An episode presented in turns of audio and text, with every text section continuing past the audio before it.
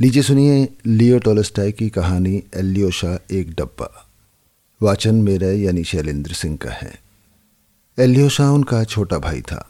लोग उसे डब्बा के नाम से पुकारते थे। उसकी माँ ने उसे एक बार एक पादरी के पास दूध के बर्तन के साथ भेजा और वह वहाँ किसी चीज़ से टकरा कर गिर गया तथा बर्तन टूट गया। उसकी माँ ने उसे मारा और साथ ही बच्चों ने उसे चढ़ाना शुरू कर दिया था। तभी से उसका नाम डब्बा पड़ गया था। एलियोसा एक छोटा, दुबला, पतला, पंखे की तरह कान और बड़ी नाक वाला लड़का था। एलियोशा की नाक देखकर लगता था कि पहाड़ी पर एक कुत्ता बैठा है और बच्चे यही कहकर उसे चढ़ाते भी थे। एलियोशा गाँव के ही एक स्कूल में पढ़ने गया था। चूँकि उसे पढ़ने का समय बहुत कम मिलता था, इसलिए वह पढ़ाई में बहुत अच्छा नहीं था। उसका बड़ा भाई शहर में किसी व्यापारी के यहाँ काम करता था, इसलिए उसे बहुत ही कम उम्र में ही अपने पिता के साथ हाथ बटाना पड़ता था। जब वह छह साल का भी नहीं था, तभी से वह लड़कियों के साथ चारागाह में गाय और भेड़े चराने जाया करता था। उसके कुछ समय बाद वह रात दिन घोड़ों की देखभाल भी करता था।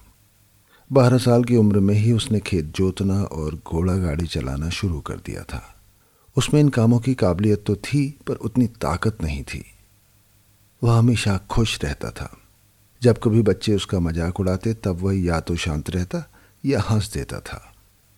जब उसके पिता उस पर चिल्लाते, तब वह चुप रहता और ध्यान से सुनता।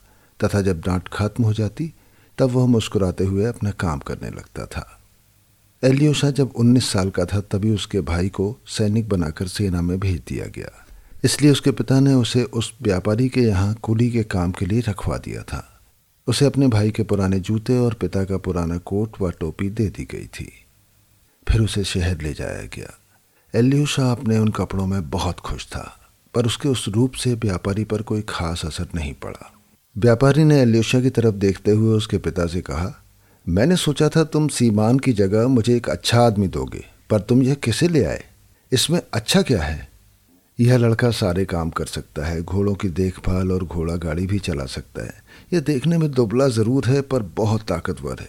सबसे बड़ी चीज़ यह है कि यह काम करना चाहता है। व्यापारी उसे देखता और कहता है, हम देखेंगे इसके साथ हम क्या कर सकते हैं. इस तरह एलिशा उस व्यापारी के पास ही रुक गया। उस व्यापारी का परिवार बहुत बड़ा नहीं था। उसके परिवार में उसकी पत्नी, बूढ़ी माँ और कम पढ़ा लिखा उसका शादीशुदा लड़का रहता था, जो व्यापारी के साथ उसका व्यापार संभालता था। व्यापारी का दूसरा बेटा, जिसने हाल में ही हाई स्कूल पास किया था और कॉलेज में एडमिशन लिया था, पर उसे वहाँ से निकाल दिया गया था। और अब वह घर पर ही रहता था। इन सब के अलावा व्यापारी की एक बेटी भी थी जो अभी स्कूल में ही पढ़ती थी। उन लोगों ने शुरू शुरू में एल्योशा पर ध्यान नहीं दिया। वह थोड़ा रूखा तथा बेतरतीब कपड़ों वाला था। उसमें शिष्टाचार की भी कमी थोड़ी थी, पर जल्दी ही उन लोगों को उसकी आदत पड़ गई। एल्योशा अपने भाई से अच्छा काम करता था और वह आज्ञाकारी भी बहुत था। वे लोग उससे अपने सभी काम कराते और बाहर संदेश भी भिजवाते थे। पर वह सभी काम बहुत शीघ्रता से बिना रुके कर देता था। बाहर की तरह घर पर भी उसके कंधों पर काम लदा रहता था। वह जितना अधिक काम करता था, उतना ही अधिक उसे काम दे दिया जाता था। उसकी मालकिन मालकिन की बूढ़ी माँ, उसका बेटा, बेटी, क्लर्क, बावर्ची, सभी उसे काम बतलाते और एक जगह से दूसरी जगह भेजते रहते थे। एल्योशा, यह करो, एल्योशा, वह करो। एल्योशा, क्या तुम भूल गए? ध्यान रखना, भूलना मत। ये सारी बातें ल्यूसा सुबह से लेकर रात तक सुनता रहता था। वह कभी इधर तो कभी उधर भागता रहता। वह कुछ भी नहीं भूलता था। उसके पास हर काम के लिए वक्त था और सबसे बड़ी बात यह थी कि वह हमेशा खुश रहता था। एलियोसा के भाई वाले पुराने जूते अब फट चुके थे और उन फटे जूतों से झांकती उसकी उंगलियों को देखकर उसका मालिक उस पर चिल्लाता था। उसने एलियोसा के लिए बाज़ार से नए जूतों का ऑर्डर दे दिया। एल्यूसा नए जूते पहनकर बहुत खुश था। पर दिन भर दौड़ने भागने के बाद जब उसके पैरों में दर्द होता, तब वह बहुत गुस्सा होता था। वह इस बात से डरा हुआ था कि जब उसके पिता को पता चलेगा कि उसके मालिक ने जूतों की कीमत उसकी मजदूरी से काट ली है, तब वह उस पर बहुत नाराज़ होंगे। जाड़े के दिनों में एल्यूसा दिन निकलने से पहले ही जाग जाता था। वह लकड़ी चीरता, आँगन में झाड़ू लगाता, गायों और घोड़ों को चारा देता, स्टोव जलाता, जूते साफ़ करता और चाय बनाता, या फिर बाबरची उससे ब्रेड काटने एवं सॉस पैन साफ़ करने के लिए कह देता। इन कामों के बाद उसे बहुत से दूसरे कामों के लिए शहर भेज दिया जाता, जहाँ से उसे उनकी बेटी को स्कूल से घर लाना या बूढ़ी माँ के लिए जैतून का तेल लाना पड़ता था। कभी एक तो कभी दूसरा, उसे कहता रहता, तुम्हें इतनी देर क्यों लग जाती है? वे हमेशा आवाज़ लगाते रहते। एलियो शाह एलियो शाह और वह हमेशा इधर से उधर भागता रहता।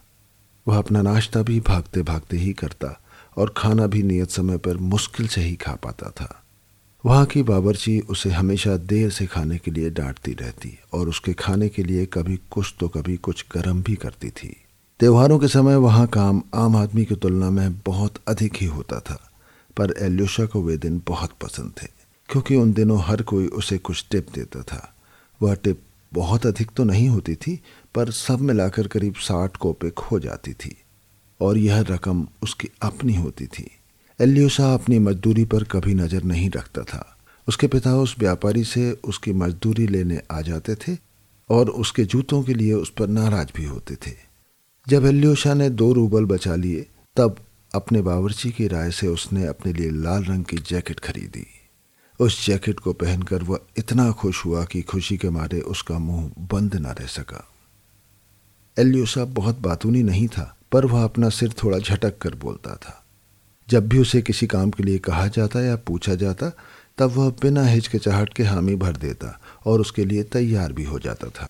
एलियोशा किसी भी तरह की प्रार्थना करना नहीं जानता था, और जो कुछ उसकी माँ ने उसे सिखाया था, उसे भी वह भूल चुका था।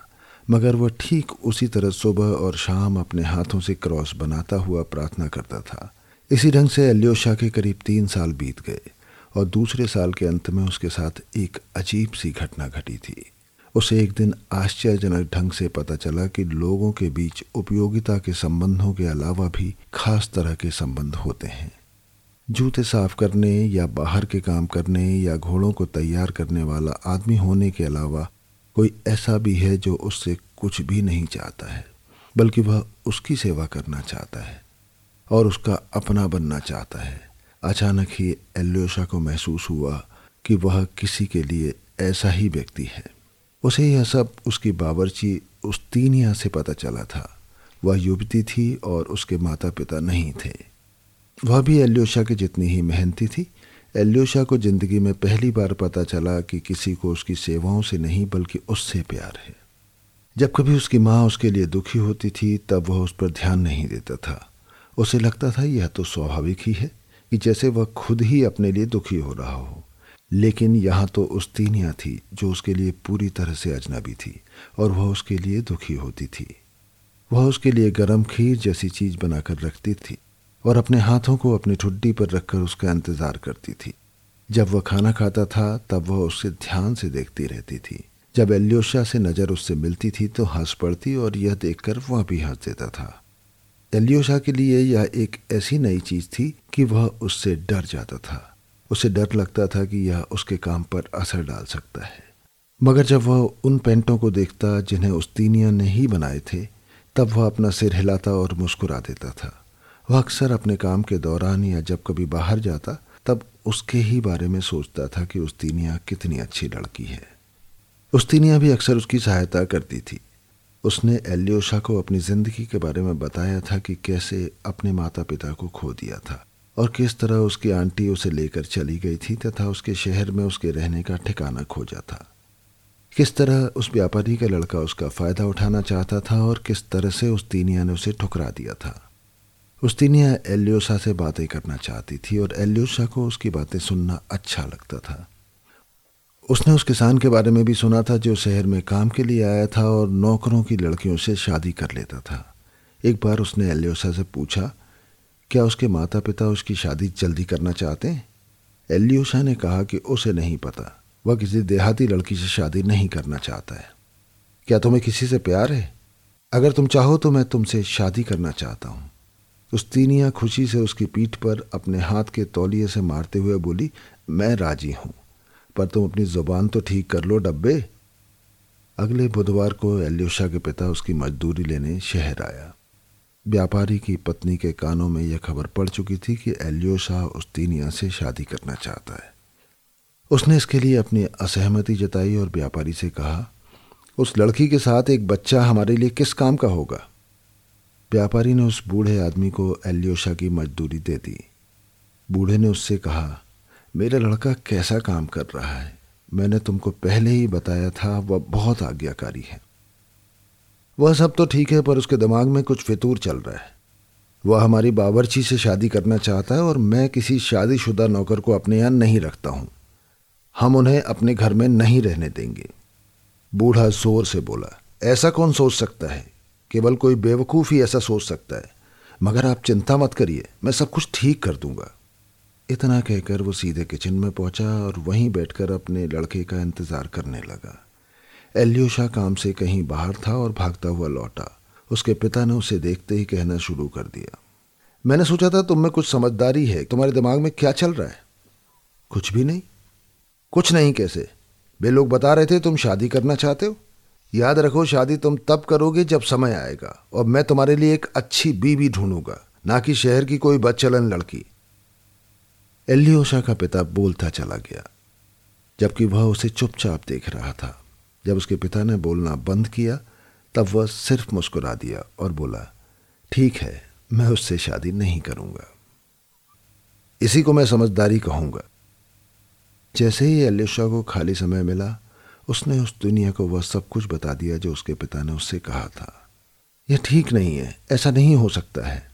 तुमने सुना था वह बहुत गुस्से में थे। वह इसे किसी भी कीमत पर बर्दाश्त नहीं करेंगे। उस तीनिया अपने एप्रन से मुँह छुपाकर रोती रही। एलियोसा ने अपना सिर हिलाया और कहा, हम कर ही क्या सकते हैं? हमें जो कुछ कहा जाएगा, वही करना है। जब एलियोशा अपने कमरे का दरवाज़ा बंद करने जा रहा था, तभी उस तीनिया ने उससे पूछा तुम्हारे पिता ने जैसे तुम्हें बताया है कि तुम क्या इस नासमझी को छोड़ने जा रहे हो? हाँ बिल्कुल। एलियोसा ने मुस्कुराते हुए जवाब दिया और उसकी आँखों में आँसू भर गए। उस दिन से एलियोसा अपने पिता की तरह ही अपना काम करने लगा और उसने उस दुनिया से अपनी शादी के बारे में बात करना भी बंद कर दिया। एक दिन वहाँ के एक क्लर्क ने उसे छत पर पड़ी हुई बर्फ़ को साफ़ करने के लिए कहा। एलियोसा छत पर चढ़ गया, उसने सारी बर्फ़ साफ़ कर दी। जब वह ऊपर बर्फ़ में जमे लैम्प को साफ़ कर रहा था, तभी उसका पाँव फिसला और वह ऊपर से नीचे गिर पड़ा। बदकिस्मती से वह बर्फ़ पर नहीं गिरा, बल्कि दरवाजे पर लगे एक लोहे के टुकड़े पर गिरा। उस तीनिया व्यापारी की लड़की के साथ उसे देखने के लिए भागते हुए वहाँ पहुँची। एलियोसा, क्या तुम्हें बहुत अधिक चोट लगी है? और नहीं, लेकिन उठने की कोशिश के बावजूद वह उठ नहीं सका, पर मुस्कुराता रहा। उसे वहाँ से उठाकर कमरे में पहुँचाया गया, जहाँ डॉक्टर ने आकर उसकी जाँच की और उससे दर्द होने वाली जगह के बारे में पूछा। एलियोसा ने कहा, मुझे सभी जगह दर्द हो रहा है, पर कोई बात नहीं। सिर्फ़ इस बात का डर है कि मालिक नाराज़ होंगे, मगर आप फादर को ज़रूर बता दीजिएगा। एलियोशा दो दिन बिस्तर पर पड़ा रहा और तीसरे दिन उन लोगों ने एक पादरी को बुलाया। उस तीनिया ने उससे पूछा, क्या तुम वाकई मरने जा रहे हो? हाँ सचमुच, तुम हमेशा ज़िंदा नहीं रह सकती। जब वक्त आएगा, तब तुम्हें जाना ही होगा। अपनी आदत के अनुसार एलियोशा जल्दी जल्दी बोला थैंक यू स्तीनिया तुम बहुत अच्छी हो। कितना अच्छा हुआ कि उन्होंने हमारी शादी नहीं होने दी, वरना हमारा क्या होता? इस हाल में होना अधिक अच्छा नहीं है। जब पादरी आया, तब उसने अपने हाथों और अपने दिल से प्रार्थना की, जिसका मतलब था कि यह कितना अच्छा है कि तुम यहाँ आज्ञाकारी थे और तुमने कभी किसी को नुकसान नहीं पहुँचाया। और ऐसा ही वहाँ भी होगा। हेलियोसा बहुत धीमे से बोला कि उसे प्यास लगी है। उसे किसी चीज़ पर बहुत ही आश्चर्य हो रहा था। उसकी आँखों में आश्चर्य मिश्रित आनंद था। तभी उसके शरीर में एक अकड़न हुई और उसका शरीर निर्जीव हो गया। अभी आप सुन रहे थे लियो टॉलिस्टाई की कहानी एलियो शाह एक डब्बा। आवाज़ मेरी यानी शैलेंद्र सिंह की थी।